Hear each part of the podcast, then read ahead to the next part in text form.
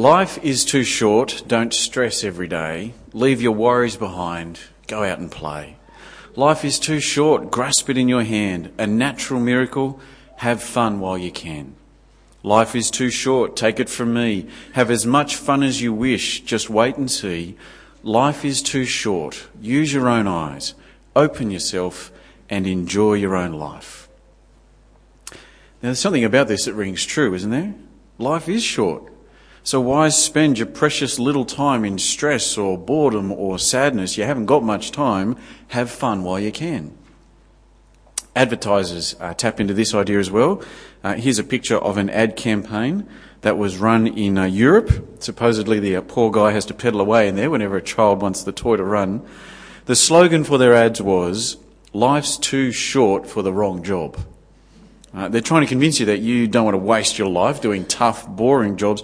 You need to advance yourself, fulfill yourself, enjoy yourself. Life's too short for anything else. And you've got to admit there's something appealing to this.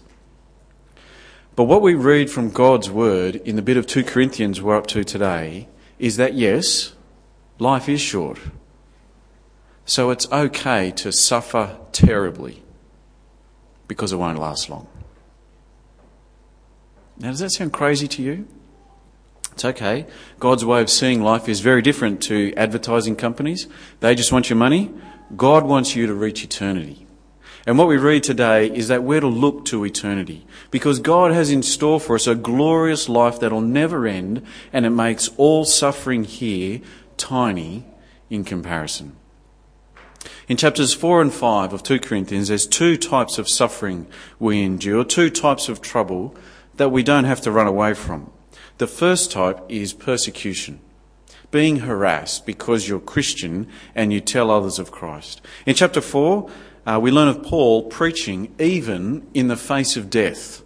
His level of persecution was way beyond anything we experienced. Chapter 4 and verse 8.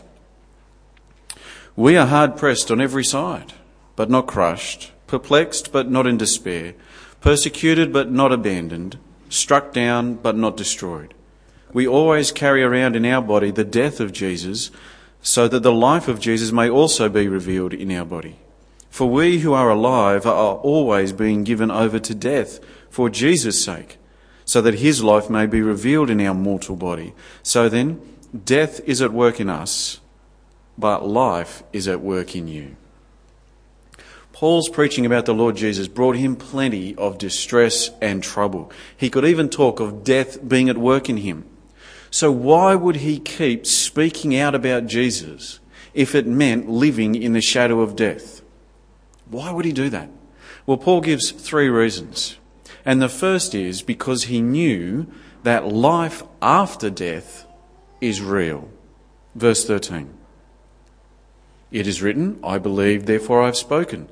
With that same spirit of faith, we also believe and therefore speak because we know that the one who raised the Lord Jesus from the dead will also raise us with Jesus and present us with you in his presence. See that? Paul could preach in the face of death because he knew that God's already raised Jesus from the dead. Life after death has already begun. And so, just as God raised Christ, we know that we'll be raised too. And so, yes, life is short, but this life's not all there is. Life after death is real. So we don't have to waste this life by just living for the now. We don't have to run away from death as if it's the last word on our life. Christ's already been raised and will be raised from death too. So we can preach Christ even in the face of death because the only life people can cut short is this one. But it's not just real. Life after death is also for others. This is the second reason uh, why we can preach Christ even in the face of death. Jesus can save and forgive anyone. And so, for their benefit, we'll grow through trouble and distress that they might come to know Christ and give thanks to God. Verse 15. All this is for your benefit, so that the grace that is reaching more and more people may cause thanksgiving to overflow to the glory of God. See, Paul's been hard pressed, perplexed, persecuted, struck down. Death is at work in him as he preaches the gospel, and all this, he says, is for their benefit. That more and more people might thank God, that others might know the grace of God, that they might know that Christ died for sin, that his death means we can be forgiven and on good terms with God, and that God raised the Lord Jesus from the dead. He lives forever with the authority to hand out eternal life to all who trust in him. And it's only Christ that can do this. Without Christ, people are heading for destruction at the hands of the living God. But life after death is for all who put their trust in Jesus. And so, for other people's sake, we preach Christ, that they might trust in Christ. For many, being in the armed forces is for the sake of their country. Here in Australia, we've got many stories of men and women who have sacrificed much their livelihoods, time with their family. They've swapped the security of life here for the real threat of death in battle. Going to war is no small thing, is it? And many have done it that others might live. Now, talking to people about Jesus can be no small thing. For some, it comes with the very real threat of death. For us, it might mean the possibility of losing friends and family, maybe losing the respect of others. But we talk to people about Jesus that they might live. And not just live a few more decades here in comfy Australia. We tell people about Jesus that they might truly live eternally with Christ in the glorious new creation. Because life after death is for others. And life after death is also far greater. It's far greater than any persecution we might face in this life. This is Paul's third reason. This life is short, whereas life after death is forever and glorious. Verse 16. Therefore, we do not lose heart.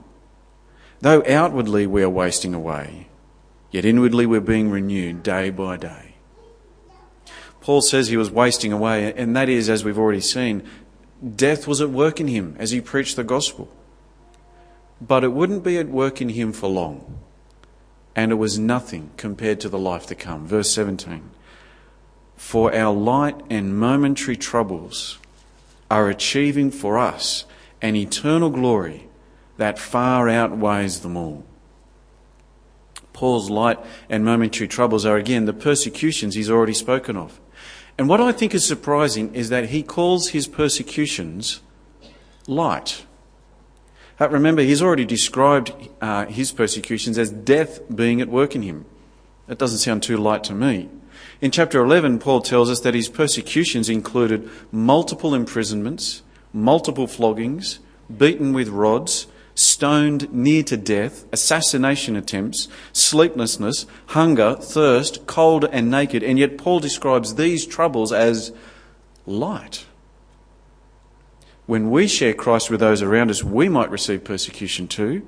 Maybe rejection, slander, humiliation, loss of friends and family, no promotion, no pay rise, kids made fun of at school. You stick your neck out for Jesus, it doesn't take people too long to find an axe of sorts but our troubles are nothing compared to what Paul went through. So, how can he call them light? Well, it all depends on what you compare them to. It's a bit like having a feather, a rock, and a two ton boulder. Compared to the feather, the rock is heavy. A feather just floats in the wind, a rock just sinks to the ground. But compared to a two ton boulder, a rock is very light. I can lift a rock, I can throw a rock a long way, or I used to be able to. But I can't even begin to budge a two ton boulder. Now, I reckon our persecutions are like a feather compared to Paul's persecutions, which are like a rock. But remember, even Paul described his troubles as light. So, what could make the threat and likelihood of death seem like a mere rock when compared to a two ton boulder? Have another look at verse 17. For our light and momentary troubles are achieving for us an eternal glory that far outweighs them all. It's the eternal glory that far outweighs Paul's troubles. Compared to eternal glory, even all Paul's troubles are light. flimsy, are nothing. Eternal glory far outweighs them all. And this is something we rarely get a handle on, I reckon. Because if we truly believe this, that what God has in store in eternity far outweighs any persecution that may come our way, then the prospect of people ridiculing us because we try and tell them about Jesus, it wouldn't faze us nearly as much as it does if we truly knew that what God has in store is so much greater than anything that can happen to us. And so, with the world against us as we live for Christ, we're to fix our eyes on what's to come. Verse 18. So we fix our eyes not on what is seen, but on what is unseen. For what is seen is temporary, but what is unseen is eternal. Now, the things that are seen that Paul talks there are the troubles back in verse 17. It's the persecutions that come our way for sticking our neck out for Jesus. And Paul says they're only temporary. At most, they'll only last this lifetime. Now, look, I'm not saying that that's easy. Uh, being ridiculed as a Christian, that's not fun, it's not enjoyable, but it's short. Life is short, which means it's okay to suffer for others so that they can hear about Jesus because it won't last long. But what's unseen in verse 18, the life that God has in store for us after death, well, that's eternal. That's permanent. That's forever. And so we fix our eyes on it. And life after death is far greater, far weightier than any trouble that'll come our way. And so we fix our eyes on what is unseen. But that can be hard to do, can't it? Because it's so much easier to fix my eyes on what is seen. I mean, I know this life. I can see this life. I can touch this life. In one sense, this life is all I know. This life is real to me. Whereas I don't really know what happens when this life is over. I don't know life after death like I know life now. It's hard to fix my eyes on what is unseen and unknown when there's something else I can see and I do know. So, this is something we are going to have to train our minds in. It's going to take conscious, deliberate thought to fix your eyes on your eternal life. Remind yourself in the morning, first thing when you wake up, tell yourself before you get out of bed that this life is not all there is. That there's a life to come that far outweighs any trouble this life involves. You need to make sure that you understand and remember this. Because it's hard to fix your eyes on what is unseen and unknown when there's something else you can see and you do know. Now, in chapter 5, Paul moves on to the second type of trouble we endure, and that's the general suffering we go through as we live in this decaying world in our decaying bodies. It's the run of the mill muck that we go through because we live in a fallen world. But here as well, it's about fixing our eyes on the glory that God has in store for us as His people. In our short lives, where we experience hardship and discomfort and frustration, we're to long for life after death, wanting to be there more than wanting to be here. Have a look at chapter 5 and verse 1. Paul starts talking about our earthly bodies as tents that'll be destroyed, but that that's okay because God has new bodies in store, an eternal house waiting for us. Chapter 5, verse 1. Now we know that if the earthly tent we live in is destroyed, we have a building from God, an eternal house in heaven, not built by human hands. This earthly tent, our bodies, they will be destroyed. But we're waiting for new bodies, an eternal house, a body that lasts forever, and we know it's coming. So, verse 2 Meanwhile, we groan, longing to be clothed with our heavenly dwelling. Because when we are clothed, we will not be found naked. For while we're in this tent, we groan and are burdened, because we do not wish to be unclothed, but to be clothed with our heavenly dwelling so that what is mortal may be swallowed up by life. Now, please notice here in these verses that the groaning here is longing for what's to come. It's not just wanting to be rid of the troubles that are here, it's wanting to go to what's better. Verses 2 and 4, we're groaning, longing, and wishing to be clothed with our heavenly dwelling. Not just longing for the bad stuff to go away, but longing for the good stuff to come. And I think this is something we deal with almost every single day.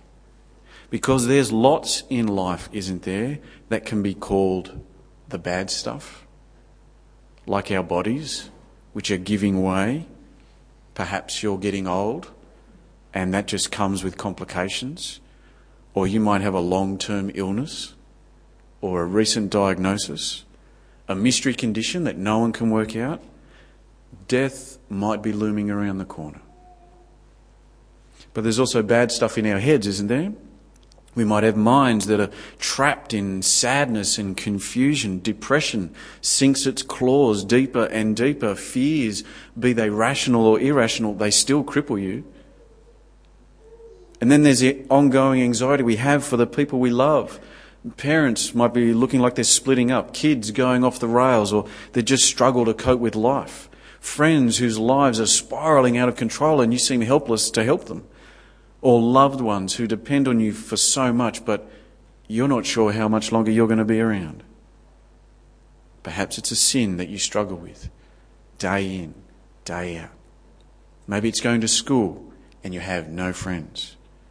We could go on, couldn't we? There is lots to life that we can call the bad stuff. And as the bad stuff presses in on you, what do you wish for? What do you long for?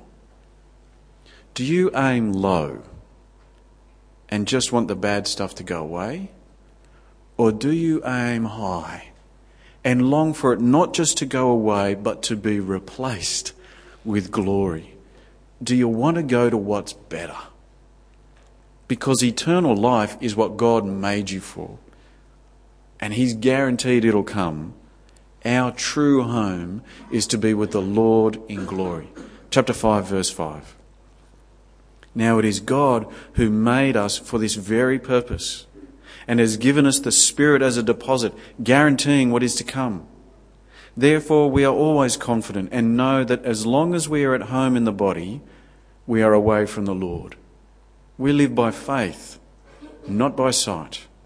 We are confident, I say, and would prefer to be away from the body and at home with the Lord. Is that you? You'd prefer to be away from the body, done with this life, and at home with the Lord. You live by faith, not by sight. Fix your eyes not on what's seen, but on what's unseen. You groaning, longing, wishing for the life to come. Where would you rather be? Here in this life with its little luxuries and all its troubles, or away from this world and this life? Do you just want to be with Jesus? A few weeks ago, I was putting my five year old daughter Beth to bed, and we'd done songs and prayers, and I was getting ready to say goodnight, and I could see that she was sad. So I asked her what was up, and she said she was sad because she couldn't see Jesus. She wanted to give him a cuddle like she can give me a cuddle. Uh, to Beth, Jesus is the greatest, and he just wants to see him. And as I was tucking her into bed, she gave a deep sigh, and with tears welling up in her eyes, she said, I hope Jesus comes tomorrow. Many of us have felt like that, haven't we? Just wanting to be with Jesus, freed from persecution, freed from a body riddled with illness, freed from a mind trapped in sadness, freed from the anxieties we have of those around us. You just want to go home and be with Jesus in eternal glory hang in there. Keep trusting in Jesus because this life is short and life after death is real and it's eternal and it's for the people around you and it's far greater than anything we dare to imagine. It makes even all our troubles in this life so little in comparison. So we fix our eyes not on what is seen, but on what is unseen For what is seen is temporary, but what is unseen is eternal. We just want to go home. I'll pray.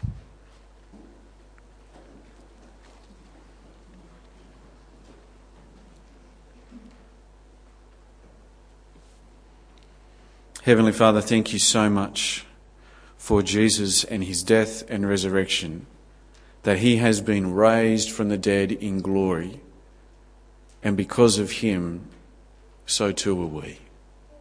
Father, we are longing and groaning and wishing for the life to come. We want to go home. We want to be with your Son forever in glory. And so we pray for those around us who do not yet know him. Please save them.